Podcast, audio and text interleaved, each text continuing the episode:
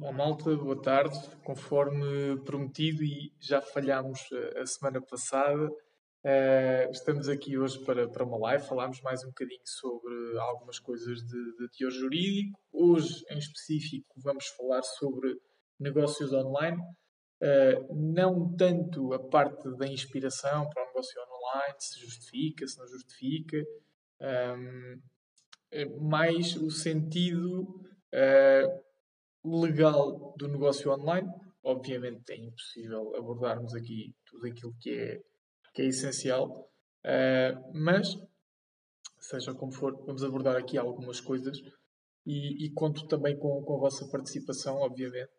Um, ehm, os negócios online são, são uma área que está na moda, porque é, em primeiro lugar, devido à pandemia, não é? Toda a gente sabe que a pandemia acabou por precipitar uh, no sentido positivo, a utilização dos negócios online.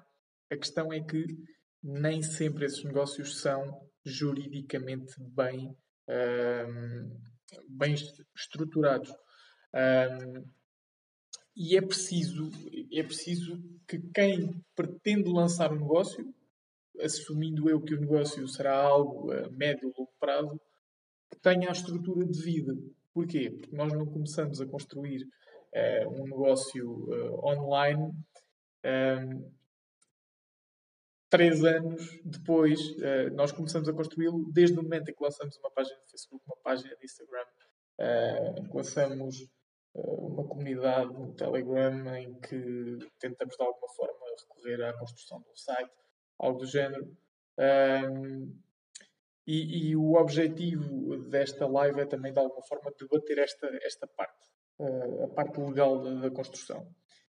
Em primeiro lugar, há sempre algumas dúvidas relativamente à, à estrutura uh, do negócio. Será que tem que ter empresa? Será que não tem que ter empresa?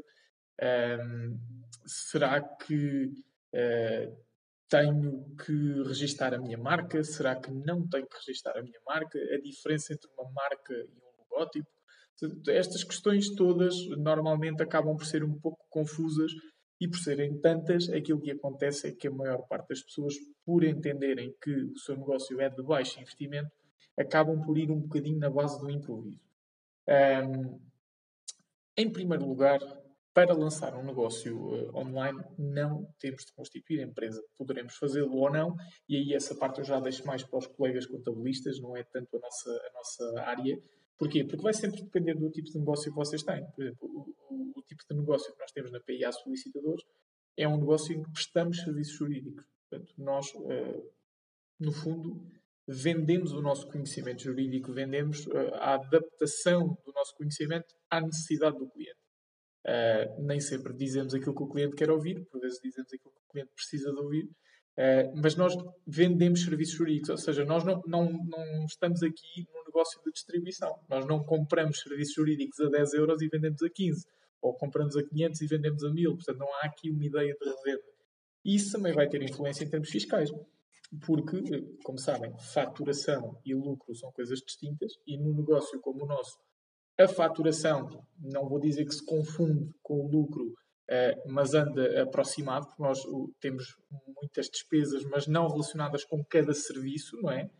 Ao contrário de quem montar, por exemplo, uma loja, uh, uma loja online, de, por exemplo, de vinhos. Imaginem este cenário: se vocês montam uma loja online de vinhos, vocês vão ter um custo é, no produto e vão ter um ganho Uh, e têm que perceber contabilisticamente, e volto a reforçar, às vezes faz sentido gastarem 40, 50, 100, 200 euros, não interessa qual é o valor da consulta jurídica com o contabilista, para avaliar uh, onde é que o vosso negócio vai ou pode chegar a curto e a médio prazo. Portanto, a primeira coisa que temos de desmistificar aqui é não têm que ter empresa, mas pode justificar. E depende sempre do, do volume de negócios que podem ou não ter, uh, da viabilidade ou não de ter contabilidade organizada, e a contabilidade organizada é basicamente terem um contabilista, contabilista to toma conta das vossas uh, contas diárias, não é?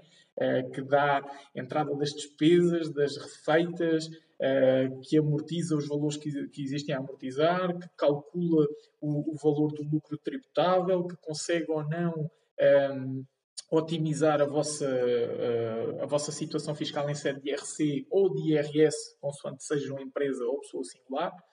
Uh, isto leva-me aqui ao segundo ponto. Ser trabalhador independente não significa ter uma empresa. Significa que podem estabelecer um negócio, mas em termos fiscais e em termos jurídicos vocês não têm. O trabalhador independente é uma figura, é, também poderemos estar a falar aqui em empresário em nome individual, mas ambas as situações são situações em que vocês são pessoas singulares com um negócio. Portanto, no meu caso, Rafael Parreira e Rafael Parreira, solicitador, são duas e a mesma pessoa. Apesar de eu ser um trabalhador independente, é? presto serviços, eu posso prestar um negócio, mas uh, eu não deixo de ser uma pessoa singular. Por outro lado, uma empresa é diferente.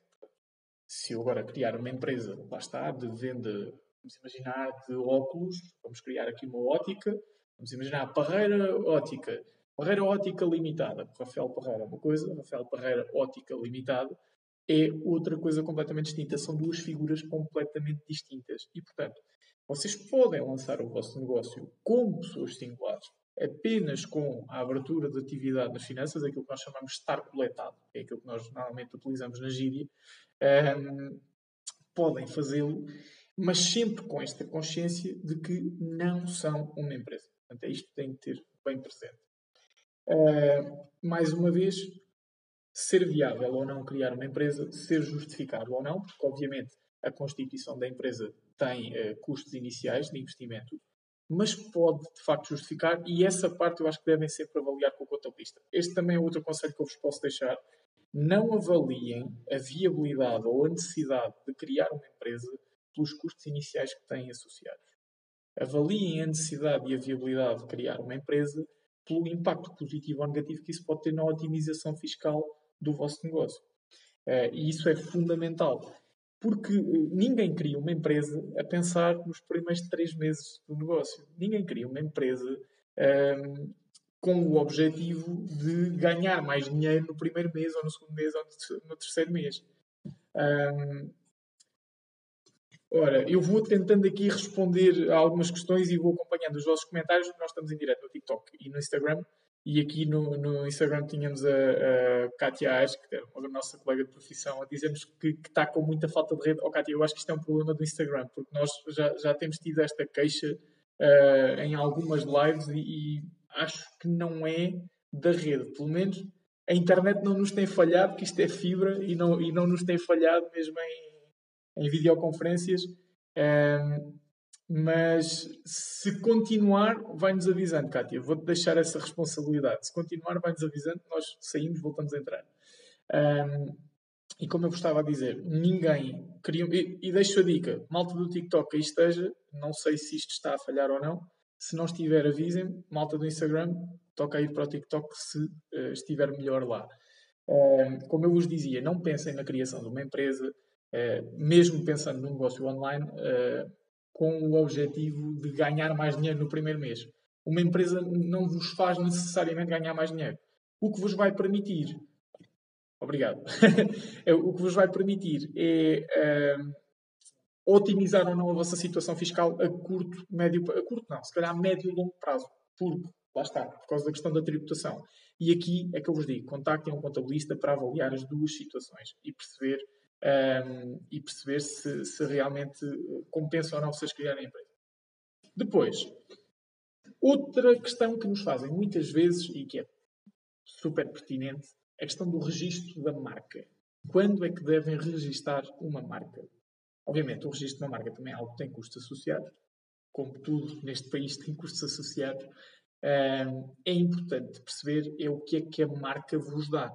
Primeiro, só para deixar aqui uma, uma noção, nós temos três tipos de registro de marca: marca nacional, marca da União Europeia, que, como o nome indica, é uma marca que está registrada na União Europeia, e a marca internacional, que eh, é um tipo de registro que resulta de convenções internacionais, mas que no fundo vai permitir um registro de marca que abrange outros países que não apenas a União Europeia e, obviamente, não apenas Portugal.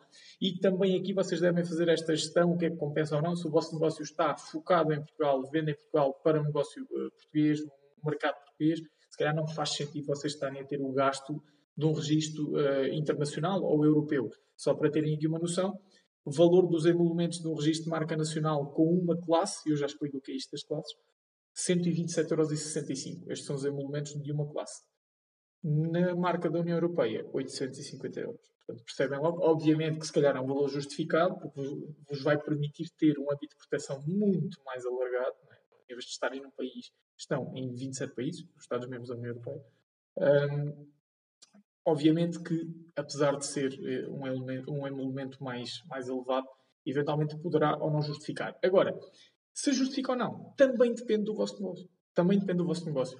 Outra particularidade, vocês podem começar, se entenderem que o vosso negócio está a crescer, estão a palpar terreno, uh, que pretendem apenas uma marca nacional, podem fazê-lo, portanto, registram uh, a marca nacional, sendo que depois podem proceder ao registro da marca europeia, têm os custos associados na mesma, e acresce que vocês terão um direito de prioridade. O que é que é isto? Se alguém tentar registrar uma marca semelhante ou igual à vossa para os mesmos produtos e serviços noutro país da União Europeia, vocês têm o direito de entrar nesse processo de registro e dizer: atenção, primeiro estou eu, que eu já estava registrado em Portugal, portanto eu pago o valor, mas eu é que fico com essa marca da União Europeia.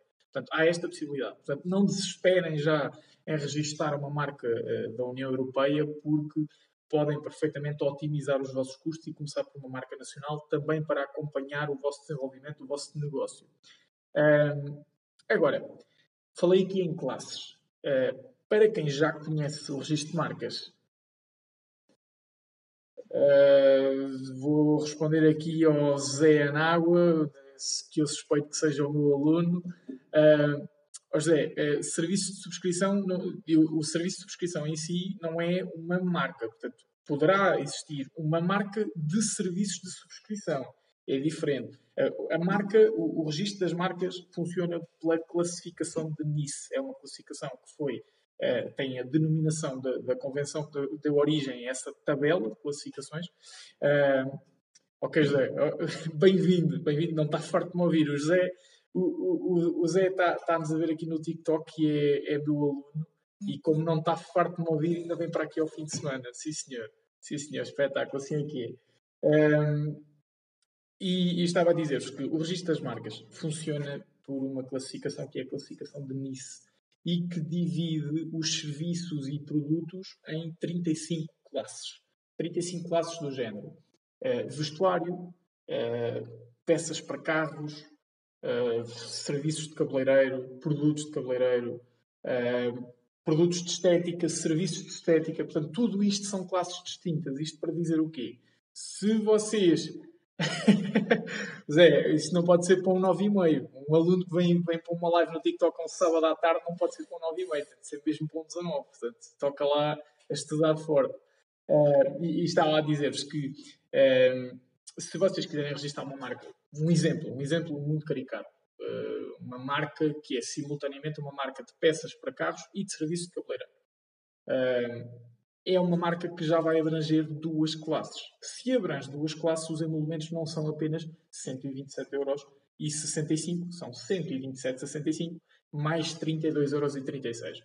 Deixem-me já fazer aqui uma reserva. Isto são valores que eventualmente são atualizados. Portanto, há alguns anos, não foi há muitos, há 3, 4, 3, 4 anos por aí. Há 3, 4 anos o valor era, era mais baixo e, e tem, vindo, tem vindo a aumentar. Portanto, obviamente, se calhar se, se daqui a dois anos isto já não se aplica. Um, mas fiquem com esta noção que quantas mais classes estiverem associadas, maiores serão os valores dos emolumentos por cada classe adicional para além da primeira. Eu estou a falar da marca nacional, acrescem 32,36€.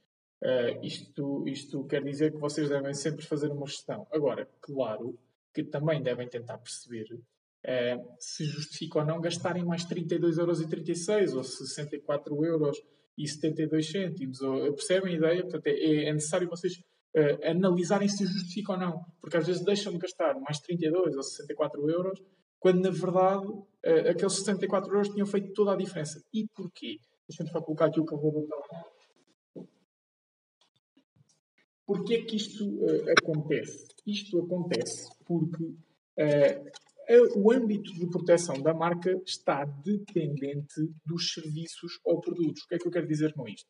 Vamos imaginar, uh, esta marca era difícil de registrar, mas vamos imaginar que eu quero registrar uma marca que se designa por céu azul. E a minha marca Céu Azul vai ser uma marca de serviços de cabeleireiro, por exemplo. A seguir, pode alguém perfeitamente uh, registar a marca Céu Azul para serviços de restauração. Porquê? Porque são serviços distintos. E uma marca uh, dá o direito de exclusividade de utilização do nome e do, e do design, obviamente, que se associarem uh, algum design ao nome da marca, mas só dá esse direito de exclusividade dentro daquele produto ou serviço. Portanto, dentro, não, não podemos dizer que seja dentro da mesma classe, porque eh, as classes são 35, mas têm milhares de termos. Por exemplo, vestuário. Dentro do vestuário vocês têm peças de algodão, peças de linho, camisolas, calças, meias. Portanto, uma, a classe eh, é a classe, já não me recordo, mas vamos imaginar a classe 25, e dentro da classe 20, 25 existem imensos termos. Ora, deixem-me só responder aqui um comentário que me perguntam se como é que é? Uma loja que vende roupa, acessórios e joias, quantas categorias teria? Uh, à partida, eu indicaria já para duas classes. Mas lá está, basta que estejamos a falar, dentro dos acessórios e joias, estar a falar de um lenço para o cabelo ou um colar de ouro, já são claramente duas classes distintas. Portanto, não tenho grandes dúvidas em relação a isso. Seja como for, ou vocês, sozinhos, se tiverem essa capacidade, ou recorrendo a um profissional, seja um solicitador, seja um advogado, devem, devem sempre fazer uma pesquisa prévia. devem informar-se, perceber concretamente qual é que é o objeto do vosso negócio, qual é que é o, objetivo no âmbito de proteção do vosso negócio e fazer uma pesquisa prévia, um estudo prévio, é literalmente um estudo da marca, antes de registar e perceber quais são as classes e os termos mais adequados uh, ao âmbito de proteção. Isto porquê? Porque acontece muitas vezes, eh, como se calhar também já algumas pessoas saberão, quando nós criamos uma empresa, nós temos que atribuir um objeto social a essa empresa. Esse objeto social, no fundo, é a atividade que a empresa prossegue, ou seja, que é aquilo que a empresa faz. E há empresas que fazem tudo e mais alguma coisa. Portanto, temos empresas que são simultaneamente empresas de compra e venda de imóveis, reparação de carros, consultoria financeira, uh, sei lá, uma multiplicidade de coisas. E depois, para uh, ter uma maior estabilidade, registam a marca e querem que a marca, que tem o mesmo nome que a empresa, muitas das vezes, também abranja todos os objetos que estão incluídos no objeto social da empresa. Ora, se a empresa se dedica a coisas tão distintas, a marca também vai tentar chegar a todas essas coisas tão distintas. E, obviamente, essa marca terá custos muito mais altos. Agora, porquê é que é tão importante vocês registarem a vossa marca? Tão importante, vocês farão essa avaliação ou não, mas esta, esta é a minha opinião. Porque, uh, imaginem o que é, vocês lançam, eu dei o exemplo de eu lançar um negócio chamado Céu Azul. Uh, Céu Azul, serviço de restauração. Uh, imaginem takeaway, uma coisa do género, ou ir, conduzir, ir, desculpem, ir cozinhar a casa das pessoas, algo deste género e lanço o negócio nas redes sociais, no Instagram, uh, no TikTok, no Clubhouse, lanço o negócio perfeitamente, crio um site, faço um design para, para a minha marca, não é? marca o meu negócio, chamo-lhe Céu Azul, impecável, e depois de repente há alguém que começa a utilizar uma marca muito semelhante, com um design ligeiramente diferente, mas também se chama Céu Azul. É quase como a história do Café Central. Todas as terras têm um Café Central. Todas. E aqui é normal que existam negócios que, apesar de serem distintos, calhar os donos dos negócios nem se conhecem, mas têm ambos uh, nomes semelhantes. E imaginem o que é eu estar a fazer este serviço de restauração com o meu negócio chamado Céu Azul e passado uh, três semanas, três semanas não, vou dar aqui um bocadinho mais de prazo. Eu andei aqui a enrolar, preocupei-me com tudo, redes sociais e tudo, mas não registrei a marca. Uh, e ao fim de 3 ou 4 meses, já o negócio está a correr de vento em popa, já eu estou a conseguir faturar bastante, já estou a conseguir um, ter um bom lucro, entretanto já meti dois ou três funcionários, já toda a gente conhece a Céu Azul, não é? a empresa até se chama Céu Azul, só que eu recebo uma cartinha do dono de outra empresa que se chama X Limitado e que é proprietária da marca Céu Azul para serviços de restauração. e que me diz: desculpe, mas o senhor vai ter que deixar de utilizar o negócio designado Céu Azul, porque eu tenho a marca registada para esse tipo de serviço e tenho o direito de exclusividade. Isto não tem nada de errado, é um direito que os proprietários das marcas têm, sejam empresas, sejam pessoas singulares, ou seja, abordar quem utiliza uma marca igual ou semelhante para mesmos produtos e serviços, de forma a impedir essa, a continuação dessa utilização. E o que é que acontece? Eu vou ter que mudar a imagem do meu negócio, sob pena de ser alvo de uma ação judicial uh, com consequências que dificilmente não existirão, porque uh, eu, eu, no fundo, o que eu iria dizer a um juiz é: olha, senhor juiz, eu, eu sei que a marca está registada, sei que o registro é público, uh, sei que podia ter pesquisado essa marca quando comecei o meu negócio, mas não o fiz. E eu acho que tenho razão, porque o meu negócio é tão bom, já tenho tantos clientes, isto não é justificação. E não sendo justificação, ou vocês entram numa batalha judicial que vão perder, ou, não entrando nessa batalha judicial, vão ter que pagar determinada indenização e ainda assim vão ser pressionados para parar de, utilizar a marca. Uh, e para além disso, a correr tudo normal, vocês vão ter que mudar a vossa imagem do vosso negócio. E eu não me imagino agora, de repente, a mudar a imagem do meu negócio. Não imagino. Eu não imagino o que é mudar o nome do escritório. Não imagino o que é mudar o logo do escritório, a não ser por uma questão de atualização daqui a uns anos, ok, e tudo bem. Mas imaginem o que é, de repente, uh, o escritório passa a chamar-se, uh, sei lá, uh, A solicitadoria. É diferente. É completamente diferente. E, eu sei que isso ia ter eh, consequências para as pessoas que nos seguem. Obviamente, os nossos amigos pessoais que já nos conhecem há alguns anos, as pessoas com quem trabalhamos, os nossos alunos, aí sim as pessoas conhecem, ok, Rafael Ferreira, o Cláudio Alfaiate, ok, tudo bem. Mas há muita gente que nos conhece como os solicitadores da PIA. E nós perdermos esta, esta consistência era algo grave para o negócio, era algo que nos penalizava muito. E pior, e nós somos solicitadores, portanto o nosso nome é fácil, é fácil de nos encontrar, nós somos solicitadores. Agora imaginem o que é eu ter um restaurante chamado Céu Azul com determinada, uh, com determinada uh, imagem e ver-me obrigado ao fim de X meses ou anos com o negócio já estabelecido a ter que mudar a minha imagem por completo. Isto é uma consequência tremenda. Tremenda. Por isso é que, antes de lançarem o vosso negócio, se querem ter uma imagem associada, uma, quando eu digo imagem, não, não, estou a falar literalmente do desenho, uh, não estou a falar literalmente disso, estou a falar de, uh, do nome, do conceito, do, design, do logo. Um, ehm, se uh, de facto querem associar o branding da vossa, do vosso negócio a algo que seja visível e audível pelos vossos seguidores e clientes, devem fazer um estudo prévio e devem registar a vossa marca. Esta é uma consideração, vale o que vale, podem aceitar ou não, podem concordar ou não, haverá pessoas que vão discordar, uh, certamente, mas uh, esta é uma consideração que se calhar já tinha valido uh, a muitos negócios verem-se livres de problemas. depois, também uma pequena particularidade, esta é só uma, uma nota para que tenham consciência. Nós normalmente utilizamos a palavra logótipo ou logo para o design, não é? Portanto, o desenho. Um, e, na verdade, Ora, desculpem, o, o, o Zé Anágua está-me aqui a perguntar se há algo que defenda a primeira marca, a marca mais velha. Uh, na verdade, a marca mais velha, neste caso, é a única marca registada. Porquê? Quando, mesmo que eu quisesse registrar a segunda marca, o próprio Instituto da Propriedade Industrial iria recusar a minha marca, dizendo que já existe uma marca igual ou semelhante para serviços semelhantes e, portanto, eu não consigo registrar a minha. Portanto, logo aí, esse é o, é o primeiro nível de proteção. É uma proteção que é garantida pelas autoridades, eh, porque, obviamente, nós não conseguimos registrar uma marca porque sim, não é? Não colocamos um papel no meio da rua e a marca está registada. Há todo um processo de pedido, de análise, uma fase de oposição, uma fase de concessão, uma fase final. Portanto, é um processo que ronda os 4 a 6 meses.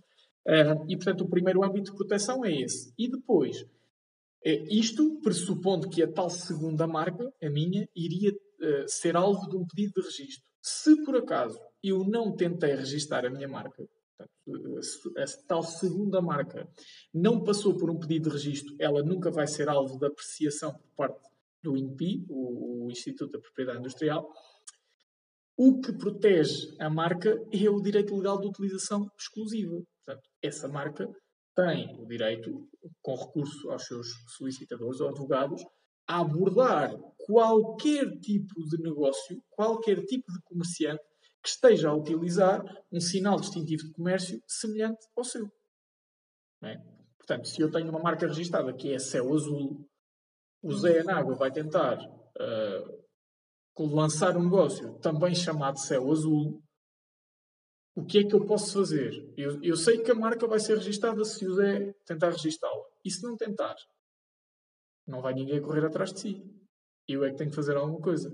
Então, é isso que, que, que pode fazer o titular de uma marca. Pode abordar todos aqueles que indevidamente estejam a utilizar a, a sua marca. Uh, portanto, é essa, é essa a proteção. Depois, um, há uma, uma diferença entre marcas e logótipos, é, é ligeiramente diferente e devem também ter isto em consideração. As marcas distinguem produtos ou serviços, os logótipos distinguem estabelecimentos. Portanto, isto é só uma pequena nota. Se forem, por exemplo, ao continente, quando vocês chegam à rua e vem aquela placa grande a dizer continente, isso é um logótipo que está registado. Identifica a loja. Quando chegam lá dentro e têm águas, arroz, esparguete, não interessa, marca continente, isso é uma marca. Portanto, estão os dois registados no Instituto Nacional da Propriedade Industrial. Um é a marca continente, o outro é o logótipo continente. Apenas uma, uma pequena nota, porque muitos dos nossos clientes insistem que não, eu quero é registrar um logótipo porque é um desenho, não é uma marca. A marca é só o nome. Não, é diferente. Uma marca pode ser uma marca que é só o nome, que é só o desenho, ou que é um desenho com eh, com palavras. Portanto, é, é uma, uma figura com um determinado número de letras ou de palavras que tem tradução escrita e, portanto, pode ser uma. chama-se marca figurativa com elementos verbais. É esta a designação técnica. Um, essa é só uma pequena nota. Depois, dentro dos negócios online, isto é tudo o que está uh, subjacente ao início de um negócio. Eu já vos falei da parte contabilística, sim, por, contabilística não, a questão de se justificar ou não criarem uma empresa ou ficarem como trabalhadores em nome individual. Já vos falei desta questão da marca, depois a questão de uh, montar um negócio online. Uh, ao montarem um negócio online, devem ter em consciência que uh, estão a montar um negócio que faz contratos à distância. Portanto, primeiro, uh, não é por ser uma loja no Instagram que não estão vinculados às regras legais. Não é. Portanto, há regras relacionadas com comércio eletrónico que têm que ser cumpridas, nomeadamente alguém fazer uma compra e vocês serem obrigados a confirmar essa compra uh, no prazo de 5 dias, por exemplo. Um, vocês têm que garantir que as pessoas que estão a fazer compras através do vosso site têm garantias de que percebem aquilo que estão a fazer e impedir que uma pessoa encomende 50 pares de sapatilhas, quando na verdade só queria encomendar um. Uh, portanto, tudo isso são regras que vocês têm que seguir e não é porque são uma loja de Instagram que não têm uh, essa, essa obrigação. Um, depois, também devem ter em conta que o facto de venderem uh, à distância obriga a vossa empresa, o vosso negócio, vocês, enquanto empresários, a estar sujeitos à regra do direito do arrependimento. O que é, é o direito de arrependimento? É também designado do direito de livre resolução contratual e é o direito que nós temos de, quando encomendamos qualquer coisa, nomeadamente online, o, o produto chega à nossa casa, não gostamos, achamos que não era aquilo, mandamos para trás e há a possibilidade de devolver o produto. Nós temos este direito quando compramos numa Vorten, numa FNAC, numa Adidas, numa Nike, não interessa, quando compramos online, recebemos o produto em casa e podemos devolver simplesmente porque sim, simplesmente porque naquele dia, quando compramos, não, é, não estávamos em nós e aqueles 40 euros vão fazer diferença ao final do mês e queremos devolver. Mas também temos esse direito quando compramos numa loja uh, de Instagram. Eu estou a dar muito exemplo do Instagram porque é dos sítios onde, onde mais uh, têm sido criadas lojas online, mas também no Facebook uh, e, obviamente, nos sites. Portanto, não é por ser um negócio pequeno que não está vinculado a esta obrigação. Uh, depois, obviamente, principalmente aqui na parte dos sites, já estou a falar mais na parte dos sites, há determinadas obrigações relacionadas com proteção de dados que têm de ser cumpridas. Uh, estou a falar de uh, obrigações relacionadas com o consentimento para o tratamento dos dados pessoais. E o que é que é o tratamento dos dados pessoais? Não é não é tratar, não é nós achamos que a pessoa tem um nome estranho e vamos, vamos tratar de arranjar um nome. Não, não tem nada a ver com isso. O tratamento de dados pessoais é tudo o que vocês possam imaginar. Desde a recolha do nome uh, à, uh, à conservação do contacto, à utilização do contacto para voltar a enviar um e-mail, à criação de uma ficha cliente. Portanto, no fundo é isto. O, o melhor exemplo do tratamento dos dados pessoais é vocês criarem uma ficha uh, cliente, não é? Criarem uma, um, um banco de informação onde tem esta informação dos vossos clientes, mas têm que estar conscientes que tem que haver tratamento, uh, desculpem, tem que haver consentimento para este tratamento de dados pessoais. Se porventura uh, vocês falham nestas questões da RGPD, primeiro, a credibilidade do vosso negócio, eh, desculpa, eu disse RGPD, RGPD é o Regulamento Geral da Proteção de Dados. Primeiro, a credibilidade do vosso negócio baixa. E esta, esta é uma indicação que eu, que eu vos deixo.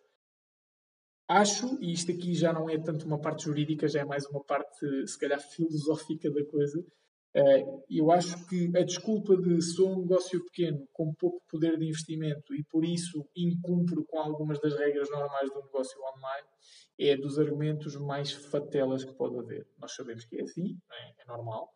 Há muitas coisas que nós não conseguimos dominar e não temos poder de investimento para pagar a um marketeer, pagar a um solicitador, pagar a um contabilista, pagar a um gestor. Mas se calhar, se formos a ver, se calhar tínhamos pago uh, eh, 200 euros a marketeer para montar uma campanha, tínhamos pago 100 euros a um solicitador para uma consulta jurídica e uma análise de um contrato, tínhamos pago uh, eh, 50 euros a um contabilista ou 100 euros a um contabilista por uma consulta jurídica. Uh, portanto, podia ter sido algo que faria a diferença no negócio. E o facto de ser um negócio pequeno não pode, de forma alguma, afastar-nos dessa obrigação de, um, ehm, de garantir a legalidade. De garantir a legalidade, de garantir a estrutura.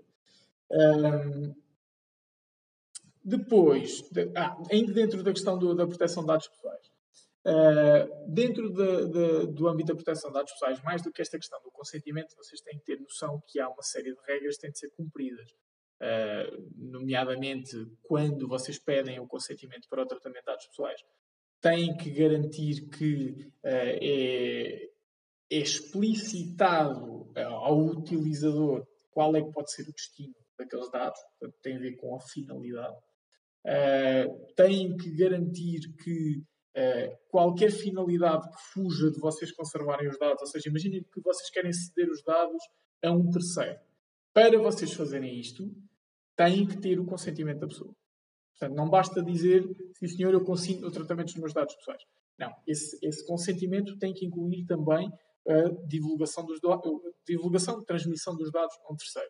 Portanto, há aqui uma série de particularidades que continuam a, a ser uma obrigação uh, relacionada com, com, com, a proteção de dados pessoais e que não tem a ver com a dimensão do negócio. Depois, as consequências uh, em termos de sanção por parte das entidades públicas uh, tem de ser adequada à dimensão da empresa, obviamente. Uma das consequências do RGPD, uh, eh, consequências multas, coimas, uh, adequa-se ao, ao, nível de faturação das empresas. Claro que aqui, quanto menor for o vosso negócio, menor será a penalização, uh, mas não, não deixam de poder ser penalizados de alguma forma. depois, há outra questão que nos costumam fazer, que é do livro de reclamações. O livro de reclamações é, pelo menos a inscrição, obviamente se não tem um escritório físico, um, se não tem um escritório físico, não, não um escritório não, desculpa, uma loja física, não podem ter um, livro de reclamações físico. Uh, mas se tem um, uma loja online, portanto um site, uh, principalmente o site, vocês podem e devem inscrever-se no livro de reclamações eletrónico. O livro de reclamações eletrónico, ao contrário do que algumas pessoas pensam, não é um espaço para os vossos clientes fazerem uh, reclamações. Não é. Uh, não é um, um, espaço que vocês criaram. Isso é um espaço que vocês criam para vocês próprios fazerem uma triagem e darem espaço aos vossos clientes e criarem conforto nos vossos clientes, garantindo que vocês se preocupam com a opinião deles e que o mínimo, a mínima reclamação eles podem fazê-la ali. É quase como um espaço de testemunhos. Há testemunhos positivos, há testemunhos negativos e nós tentamos sorrir com os que são positivos e, de alguma forma, aprender com os que são negativos. O livro de reclamações eletrónico é um espaço uh, governamental, portanto, é, é gerido pelo, pelo Estado, e que é um espaço onde os comerciantes se inscrevem e aquilo que fazem é dar a conhecer aos seus consumidores, não é? aos seus clientes, que eh, estão inscritos nesse livro de reclamações. A maior parte das lojas normalmente o que tem é um link de acesso uh, ao livro de reclamações eletrónico e não necessariamente o próprio livro de reclamações eletrónico no site. Portanto, é mais, mais uma, uma pequena nota que, que, devem ter em conta. Ainda dentro uh, dos negócios online, deixa-me ver aqui as coisas mais relevantes. Sei lá, lembras-te de alguma coisa? Não. Não sei se, se há alguma questão que vocês queiram, queiram que, que eu responda, eu ao Cláudio, que ele está aqui ao meu lado. Uh, agora, sinceramente, não me estou a lembrar aqui de mais nenhuma questão. Uh, poderia estar aqui imenso tempo a falar, uh, já estou há algum tempo, mas se quiserem que eu responda a alguma questão específica, estejam à vontade. tanto no TikTok como no, no Instagram, estejam completamente à vontade. Uh, seja como for, a título de consideração final, estejam uh, sempre, uh, tenham sempre isto em consideração. terem o vosso negócio devidamente informado pode ser a diferença entre terem sucesso ou não. às vezes a questão do investimento no negócio, às, às vezes vocês terem 500 e investirem 500 no vosso negócio é melhor do que terem 500 e gastarem esses 500 em coisas pessoais, na esperança que o vosso negócio gera mais 500. Porque quando vocês investem os vossos 500, e isto, atenção, não estou aqui a dar consultoria nenhuma, é apenas uma consideração. Quando vocês investem os vossos 500, se calhar o vosso negócio vai faturar 3 mil, 4 mil, 5 mil e vocês conseguem tirar os vossos 500 e o vosso negócio ainda tem 4 mil ou 4.500. Portanto, uh, fiquem sempre com esta noção que investir no vosso negócio em termos de informação é fundamental. Nós também o fazemos aqui no escritório, como devem calcular. Uh, nós não dominamos outras áreas, como é o caso da contabilidade, não, não dominamos áreas uh, como é o caso do marketing, uh, não, portanto, discutimos com todos estes profissionais, mas procuramos sempre investir. procuramos sempre criar uma, uma noção de investimento e o investimento vai desde as coisas materiais, por exemplo, o investimento que fizemos em material para o nosso podcast, o investimento que fizemos na montagem do espaço físico, mas também o investimento que fazemos na consultoria com outros profissionais. Este investimento que é gratuito, uh, não falo especificamente do TikTok, Uh, falo uh, do TikTok, falo do Clubhouse, falo do Instagram, falo de podcasts, falo de canais de YouTube. Portanto, há muitos sítios com muita informação. Aquilo que nós temos que fazer, e é, nossa, é essa a nossa moeda de pagamento, é filtrar a informação e perceber o que é que se adequa ou não um, à nossa situação. Portanto, recordo aqui um resumo final. Não temos que ter empresa para criar um negócio virtual, mas poderá contabilisticamente justificar, uh, ou seja, fiscalmente poderá justificar ter essa empresa. Depois, não são obrigados a registar a marca para lançar o vosso negócio, mas é aconselhável que o façam por uma questão de proteção por uma questão de garantir que o vosso negócio não se vai ver obrigado a alterar a sua imagem alguns meses ou anos depois de ter sido lançado, quando já está uh, enraizado na cabeça dos clientes aquela imagem, aquele nome.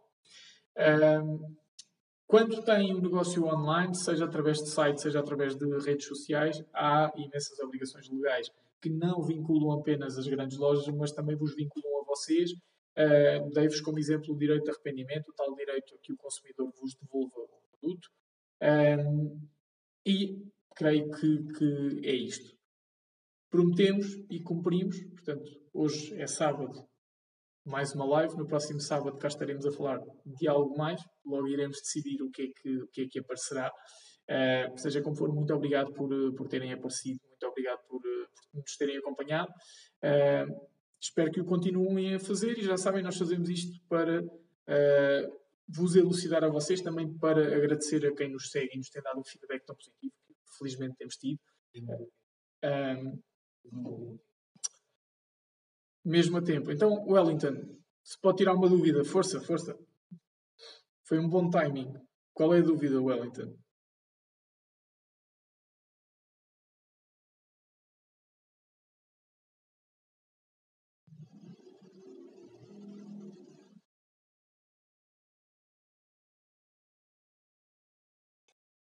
Obrigada, Kátia. Kátia, não sei se. Eu agora estou a falar para a Kátia que está no Instagram, estou à espera da dúvida do, do Wellington no TikTok. Obrigada, Kátia. Espero que não tenha voltado a falhar aí no Instagram e contamos contigo na próxima live para, para nos ir dando este apoio, uh, que é para, para ver se não, se não falhamos com nada. Obrigado e vai aparecendo. Ora, Wellington, tenho um contrato sem termo, mas lá tem dizendo 180 dias de experiência. É perfeitamente normal. Uh, já falámos disto algumas vezes e rapidamente, apesar de fugir aqui do âmbito dos negócios online, uh, deixo este esclarecimento. Foi criado, um, foi criada uma figura uh, legal em 2019 no Código do Trabalho que tem que ver com o período experimental e que, para pessoas à procura de primeiro emprego ou desempregados de longa duração, veio permitir que fossem contratados sem termo, ou seja, como efetivos, mas com um período experimental de 180 dias. Portanto, é perfeitamente normal. Wellington, se podes sair depois desse tempo de 180 dias, sim, podes sair. Tu podes sair, na verdade, a qualquer momento. Simplesmente tens que cumprir com prazos de aviso prévio. Se o contrato tem menos de dois anos, tens que dar 30 dias à casa, é esta a gíria que nós utilizamos. Portanto, temos que temos que dar um aviso prévio em relação à data na qual vamos abandonar.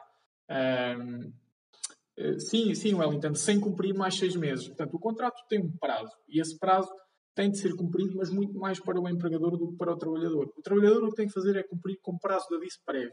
Porque o trabalhador tem uma coisa que se chama denúncia do contrato, pode denunciar o contrato e dizer uh, eu daqui a 30 dias não venho mais. Portanto, vou cumprir com estes 30 dias e acabou. E não perdes qualquer tipo de direitos. Se não cumpris com este prazo de aviso prévio, que se o contrato já durar mais dois anos, o prazo já são 60 dias, se não, não cumpres com o prazo de aviso prévio, aí sim tens que uh, pagar uma indenização correspondente ao período em falta. Ok? Portanto, espero que, que tenha esclarecido a tua questão. Malta, não sei se há mais alguma questão que queiram colocar ou não. Uh, nós, entretanto, eu também já, já estou a ficar sem bateria, portanto, se não for eu a fechar, isto vai, vai encerrar estás há nove meses, seria um mês de aviso. Exatamente, é isso mesmo, Wellington. Seria um mês de aviso, 30 dias. Uh, na realidade, é isso que diz, é isso que diz a lei. Uh, ok, agora temos aqui o Jorge Cabo a perguntar: estou a trabalhar há seis meses, mas nunca assinei nada. Mas desconto, qual é que é a tua situação? Salvo melhor opinião, contrato de trabalho não tem de ser escrito, mas não sendo escrito, tu estás efetivo. Portanto, um, o ponto Bebit vai ficar gravado no YouTube para ver mais tarde. Sim, vamos fazer por isso. Em princípio fica, fica, gravado, fica gravado para disponibilizar no YouTube, eh, onde também vão poder encontrar o próximo episódio do podcast, eh, que sairá brevemente. Já tem, já tem lá eh, o episódio número 5 do, do nosso podcast, onde, onde falamos sobre a parte legal do direito de arrendamento, obviamente algumas coisas, e para quem é jurista, como a nossa colega Kátia, sabe bem que se começarmos a falar de direito hoje e quisermos falar sobre tudo, acabamos daqui a seis vidas e mesmo assim tenho algumas dúvidas que falemos sobre, sobre tudo o que, é, o que é necessário. Portanto, vão-nos acompanhando no, também no YouTube, que assim uh, conseguem rever muitas, muitas destas discussões que fomos tendo aqui nas redes sociais.